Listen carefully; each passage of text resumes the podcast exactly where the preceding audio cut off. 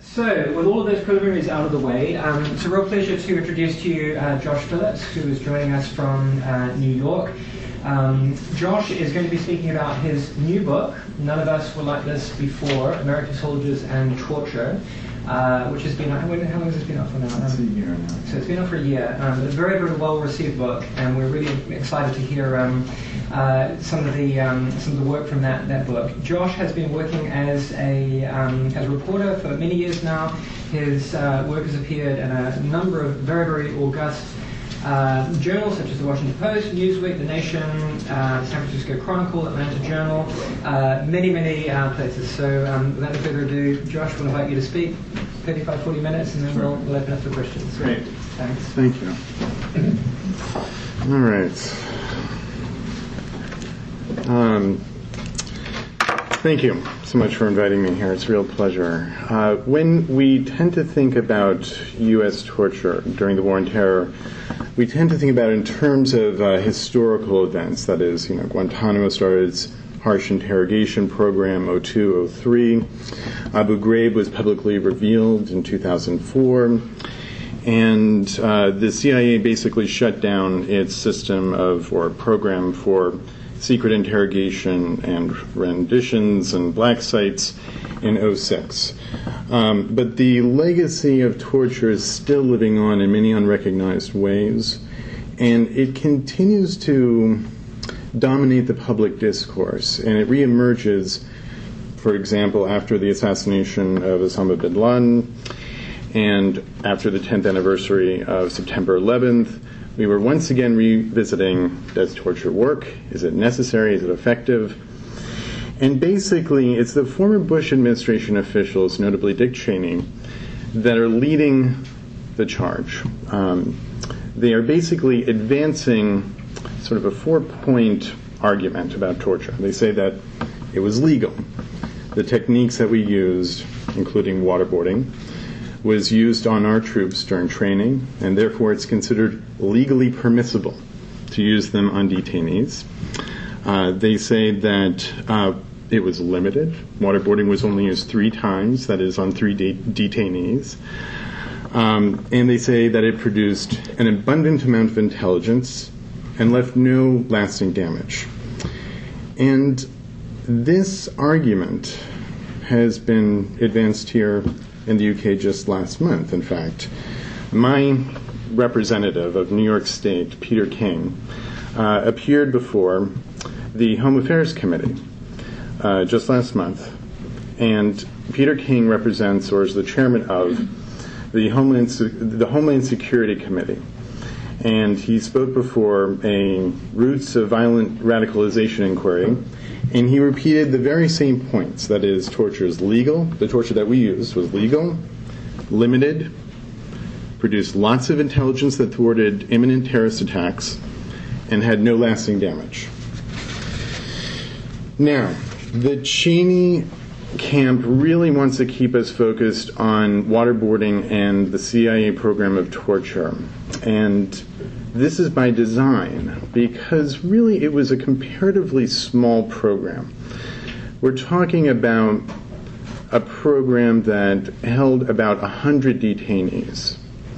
And Cheney might be right in that waterboarding was only employed three times by CIA personnel. But the part that's left out of this is that, by contrast, the military held tens of thousands of detainees in Iraq, Afghanistan, and Guantanamo. And the most publicly recognized incident of detainee abuse was obviously Abu Ghraib, which they want to frame as an aberration, just a few bad apples. But according to the accounts by soldiers as well as the detainees themselves, along with what's contained in publicly accessible military documents, we know that detainee abuse and torture was actually fairly widespread during the early part of the War on Terror, and that's important and worth emphasizing. And in fact, in 2006, the Department of Defense even even found that there were that they had done 842 criminal investigations and inquiries. Okay. Now, in addition to that, Human Rights Watch has found that there are 184 detainee deaths that occurred in U.S. custody for detention and interrogation operations. So, in a way, we've obviously been duped. We've been lured into myopically focusing on the CIA program and waterboarding. Um, but obviously, that misses the larger picture here. Um, we fail to grasp the true breadth and scope of detainee abuse, as well as its causes and costs. So, the question is, and the questions that sort of guided me in when I was doing this book was how did U.S. forces turn to torture?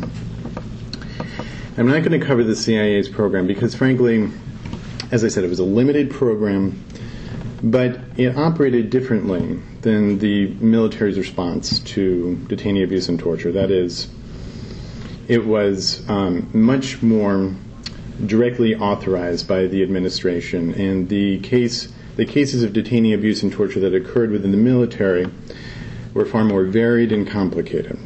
So, when I'm talking about U.S. military forces, I'm referring to soldiers who are trained for conventional warfare, uh, trained interrogators, and senior officials. Now, both the civilian officials in the Pentagon as well as the, uh, the military officers.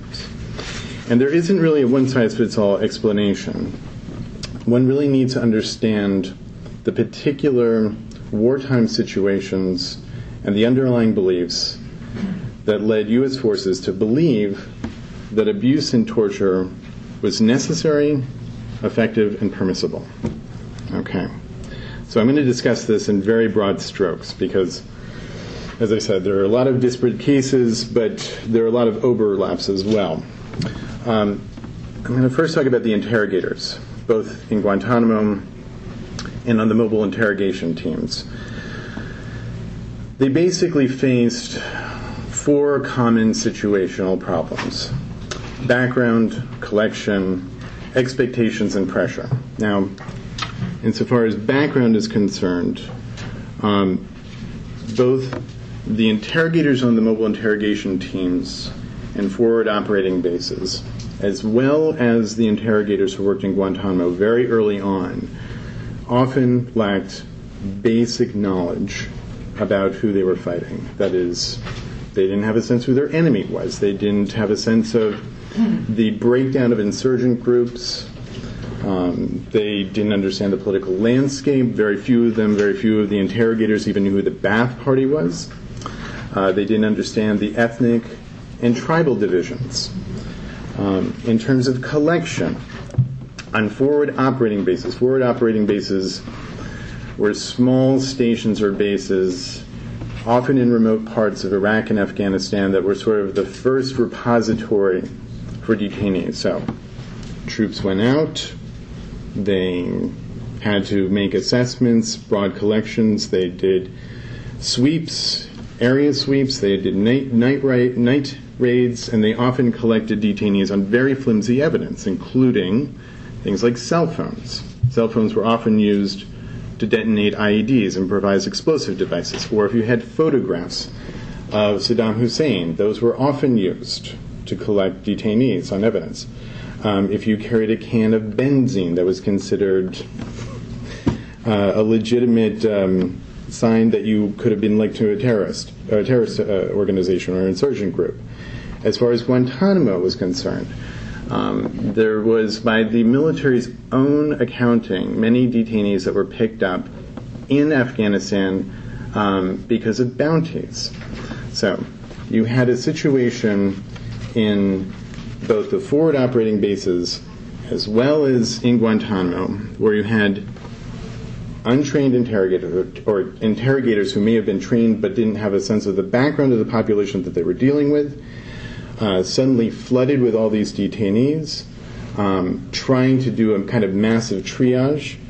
And in addition to that, they were forced to they were forced to basically find confessions within a very short amount of time. So there was an expectation that not you're not just getting intelligence, but you're getting confessions, and confessions within the mobile interrogation units could and should have been collected within 30 minutes. Right. Now, as far as the Guantanamo folks were concerned, um, they may not have had the same sort of expectation of time, but they were still under the expectation that they should be gaining quick, actionable intelligence that would be able to thwart attacks. Um, so, in the mobile interrogation units, of course, they're on the sort of first lines of defense. They're under constant attack. Um, they're trying to sort of desperately collect intelligence. For the Guantanamo folks, they obviously didn't face the same sort of imminent attacks, but they were led to believe that they had the worst of the worst. And this was something that senior members of the Pentagon kept repeating to them. So, and in fact even believed. Donald Rumsfeld not just not just repeated it rhetorically to defend the existence of Guantanamo, but for a uh, an early period of time, uh, he and other senior members of the Pentagon genuinely believed that they had the worst of the worst. So, instead of actually considering the um, systemic and operational problems, um, they were trying to they, they, they drew on an alternate explanation of why they believe the, the amount of intelligence was limited and the pace of collecting it was slow. And in short, many interrogators and senior officials believed that the explanation was simply that the detainees were schooled in advanced resistance. So, where, where does this idea of advanced resistance come from? It actually comes from here. It comes from Manchester. In um, May of 2000, the British authorities they found they did a raid on a Al Qaeda suspect's house, and there they found an 18 chapter manual, which was dubbed the Manchester Manual. And in that manual, there are sections that actually instruct Al Qaeda members how to resist interrogation. So, what does this consist of? In short, lying, withholding information, and saying you were tortured. That is essentially the full sum of what the Manchester Manual, counter resistance, advanced resistance techniques consist of. Unfortunately, it actually did inform the first Pentagon memo that authorized harsh interrogation. In fact, Donald Rumsfeld's December 2nd, 2002 memo is titled Advanced Counter Resistance Techniques. Okay? So the problem is that this is symptomatic of where ideas of torture or the efficacy of torture come from. They are rooted in ideas of folklore, like advanced resistance, or myths, oftentimes, such as 16 hours of sleep deprivation and you can get someone to crack, or pseudoscience, often heard um, both psychologists and psychiatrists at Guantanamo and elsewhere thinking, and even within the CIA program, frankly, that you could calibrate pain to get truthful inf- information. And finally, fiction. Um, it may be, it may seem surprising, but uh, and I can talk about this at greater length. Uh, but movies and books um, have uh, routinely buttressed the idea that um, pain and duress can be applied to uh, produce quick, actionable intelligence. Now, the story with soldiers, um, that is, conventional soldiers um, who were involved in detainee abuse, is a little bit more complicated.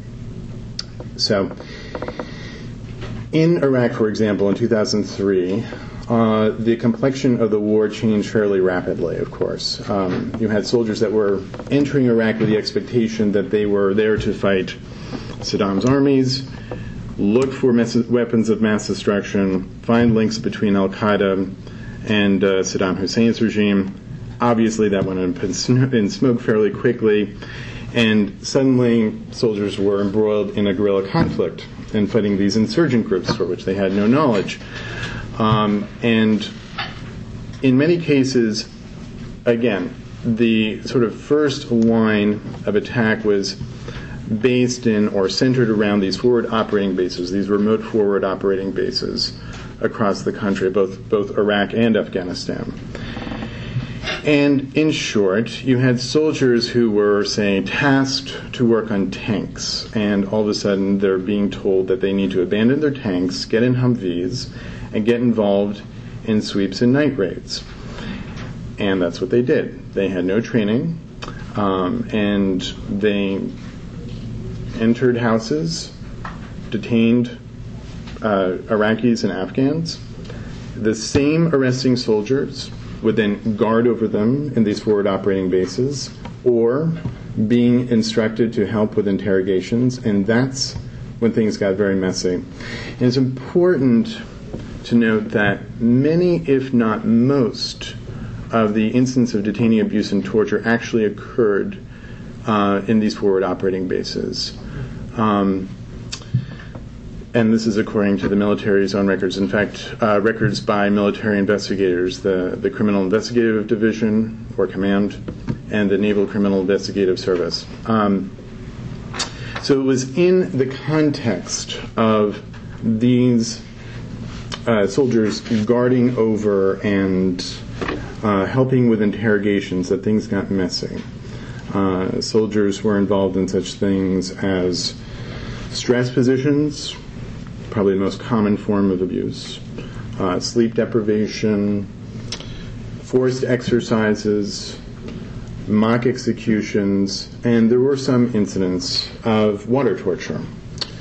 Um, and one of the things that struck me in the course of reporting on the book that was that um, none of the soldiers that I interviewed that were that belonged to this sort of third category of ordinary soldiers getting involved in abuse and torture None of them ever referenced a Pentagon memo or directive.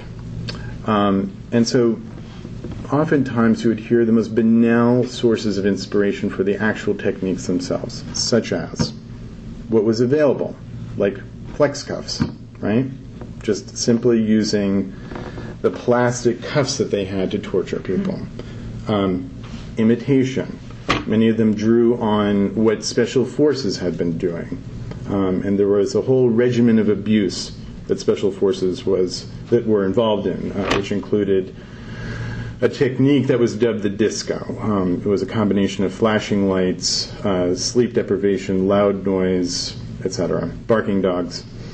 Um, remembering what had been done to them during their training or when they were being hazed, common source of inspiration what they heard about, what um, their officers boasted they did in Vietnam. Um, I found that to be particularly the case with the, the water torture that was reproduced. And then what they could get away with, and this is kind of important, and I'll get to this later, but the common characteristics of the torture that I just mentioned, the torture techniques, was that it didn't, it didn't leave marks. Um, so the reasons why the troops, the soldiers, were involved in abuse and torture by their own account was for a number of different reasons. You know, first and foremost, I would say they were using these techniques to discipline their detainees. Um, and that was considered totally legitimate by their commanders. Um, oftentimes, however, especially during the early part of the um, Iraq War, many of the soldiers candidly admitted that abuse was simply an outlet for rage and frustration. Some simply said that it was boredom. Uh, and of course, they were also using these techniques during interrogation. But you cannot simply explain that the abuse and torture occurred because an officer issued a command. It's a very incomplete understanding of how abuse and torture took root. Overlooking abuse, that is, officers or senior officials looking the other way, enabled it. Failing to investigate abuse, which was a very serious, widespread problem, um, that for the first time, I think, military investigators are starting to talk about today. And ignoring whistleblowers, which was a very great problem for a period of time. Uh, whistleblowers were ignored, harassed, and even threatened. I mean, take the case of the Abu Ghraib whistleblower, Joseph Darby. Um, he was um, trying to be as discreet as possible about revealing the Abu Ghraib abuse. Uh, he sort of surreptitiously snuck a copy of the photographs under the military investigator's door, hoped that the investigation would proceed without any harm to him. He's congratulated on live TV by Donald Rumsfeld in front of a Senate Armed Services Committee meeting. And his house was instantly vandalized. He slept with a pistol under his bed, um, or under his pillow, rather. And um, he basically received the military equivalent of witness protection. So,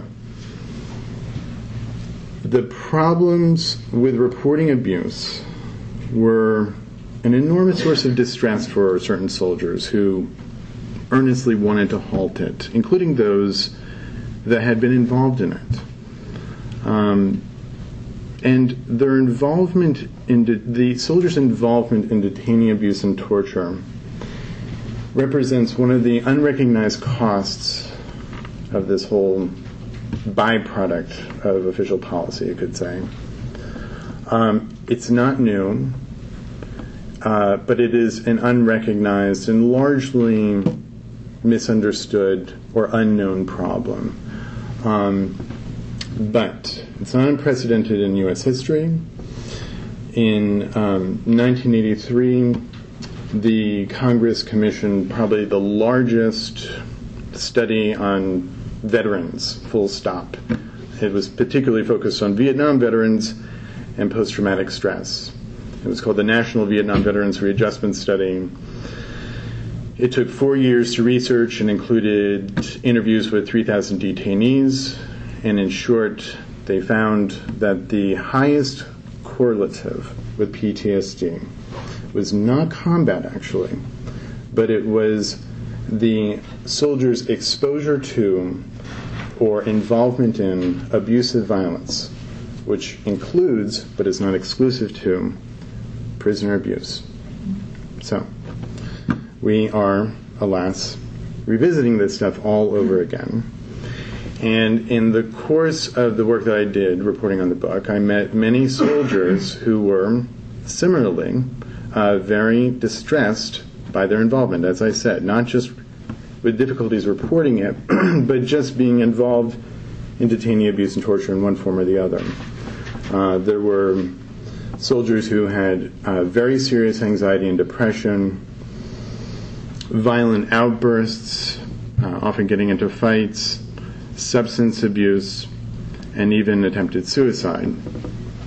In fact, one of the main soldiers that I profile in the book took his life, and he referenced uh, his experience with detainee abuse and torture as being the primary source of his traumatic wartime experience. And unfortunately, uh, one of the soldiers who first approached me about his difficulty trying to report abuse, who was himself a, a combat medic, um, first monitoring detainees, then getting directly involved in abuse, um, grew disenchanted with it, tried to halt it, was rebuffed by his commanders, returned home, tried to protest it in the anti war movement, contacted me, trying to get traction on holding his commanders accountable.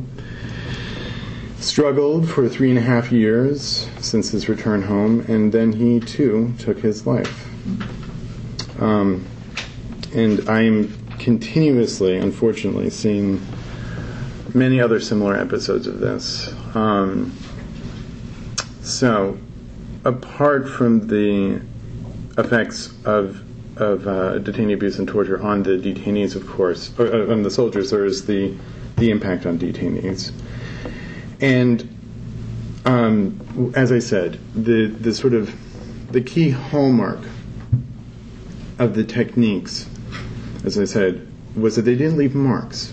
It's not that democracies don't torture; it's that they often torture in more stealthy ways. They're responding to uh, the scrutiny of human rights organizations, church organizations, um, health officials, uh, those who are involved in torture treatment, um, and the practical effect of it is that in the case of the detainees who were sexually humiliated, um, many of them, according to clinicians and researchers that I met who are treating detainees, especially in Iraq, would say that these people don't get treatment. You know, they're too gripped by humiliation to seek out help. Um, the other problem with uh, being tortured with stealthy techniques is that you have nothing to show, right? You cannot go to a military investigator and prove that you were tortured. And this inflicts its own kind of pain, of course. It's sort of, it's denial heaped onto pain and suffering already. And then there's the problem with deaths. As I said, um, there are at least 184 uh, detainee deaths, deaths of detainees that died in military custody during just regular detention, in some cases interrogation. And no one has served more than five months of jail time. Um, so, apart from that, there's the impact on counterinsurgency itself, or counterterrorism generally. Now, one of the things that surprised me was that the military and intelligence officials that I met, especially the seasoned ones, hated torture. They hated torture because of its impact within the interrogation room itself. Uh, that is, the, the effect of pain and duress on memory and recall. Um, they hated torture because it often burned a system of public cooperation, and that system of public cooperation is not about making nice in your community. It's about relying on one of the key backbones of intelligence. And when you use torture and you burn that system of uh, public cooperation, that informant network, you are losing a trove of valuable intelligence. In addition to that, one of the things that came up in uh, a Senate Armed Services Committee was that uh, within the U.S., uh, the Senate Armed Services Committee meeting in, I think, 2008 or 9? 8. Um, they found that the number one and number two greatest sources of insurgent recruitment and therein coalition deaths were the images of Abu Ghraib and Guantanamo. So, collectively, you know, not just a great loss and a deleterious impact on uh, the soldiers and the detainees, but also on the counterterrorism policy itself.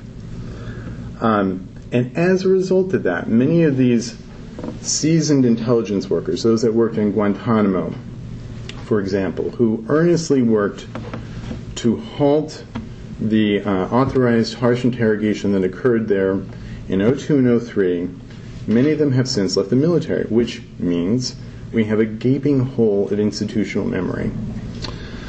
So, in the meantime, we still have the Cheneyites who are professing that uh, torture produced bountiful intelligence. Um, none of this has been verified or corroborated at all. In fact, according to the 9 11 Commission and even the CIA's, CIA's own Inspector General, none of the intelligence produced by coercive interrogation, torture, whatever you want to call it, thwarted any terrorist attacks. So, we're still waiting to see what they're talking about. It's very possible that they're right, but thus far, no proof. Um, and, of course, those who are advocating for torture are conveniently downplaying or ignoring all of these costs. In the meantime, we have President Obama, who says that he wants to look forward and not backward. Now, the problem with this is that there has not been any real accountability for torture. As I said, you know, five, no more than five months for 184 deaths.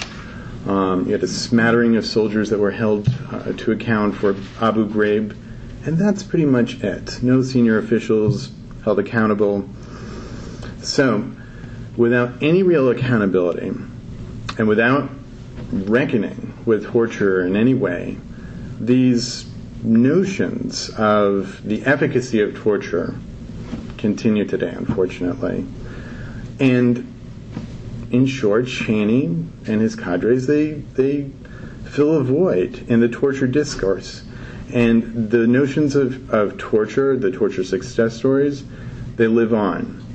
And that is of great chagrin to the, uh, the military intelligence officers, interrogators, and, um, and other military officials who are gravely concerned.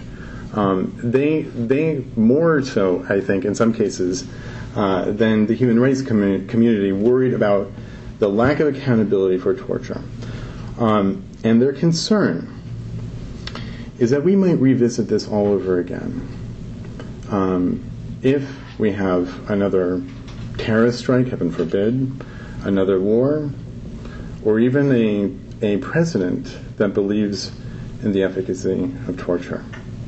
So, with that, I'll take questions.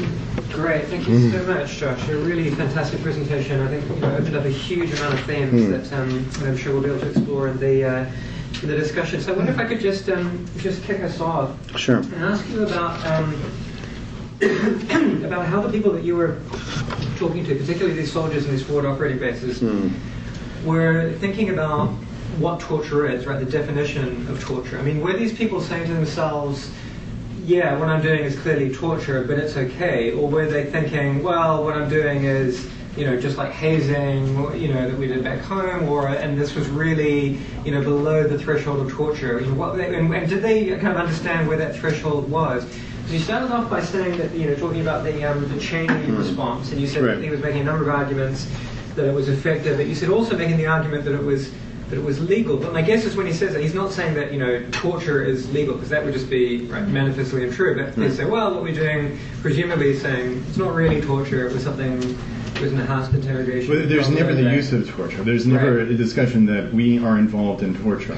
That, that word by the advocates is, is, is absolutely never used, right. not even by the troops themselves, for the for large part. I mean, I would say that unfortunately, um, in the effort to legalize torture, um, or rationalize its use or downplay uh, incidents like Abu Ghraib, we um, we have all sort of collectively appropriated the term detainee abuse.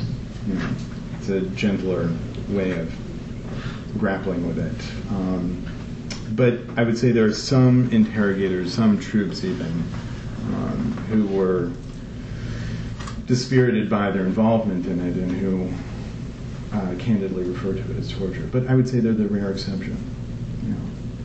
And do you think, I mean, does that, I mean, just to follow up on that, does sure. that mean that, was there an awareness that if what they were doing didn't meet that threshold mm. of torture, that this would be a big problem? No. And I would say because here's the thing on the left, there is this understanding that all torture is linked this is by way of explanation. All torture is linked to the torture memos. The single, uh, the the the, um, the memo that probably had the greatest impact on the um, on, on the application of detainee abuse and torture was really the decision to undo the uh, Geneva Convention's Common Article 3 protections for detainees. So that essentially signaled to low ranking troops, interrogators, senior officials that torture was considered permissible. So they, th- at that point, that really got the ball rolling. And understanding then, um, you know, that, that, that gave them, that gave uh, troops the, um, you know, sort of I would say, vague legal parameters that what they could do is permissible. It gave the interrogators a sense that uh, rough treatment was um, harsh interrogation, whatever. They had plenty of latitude to do that. Um, so I don't think they were concerned about, you know, the question of whether or not something meets the legal definition of torture. Uh, Hugh.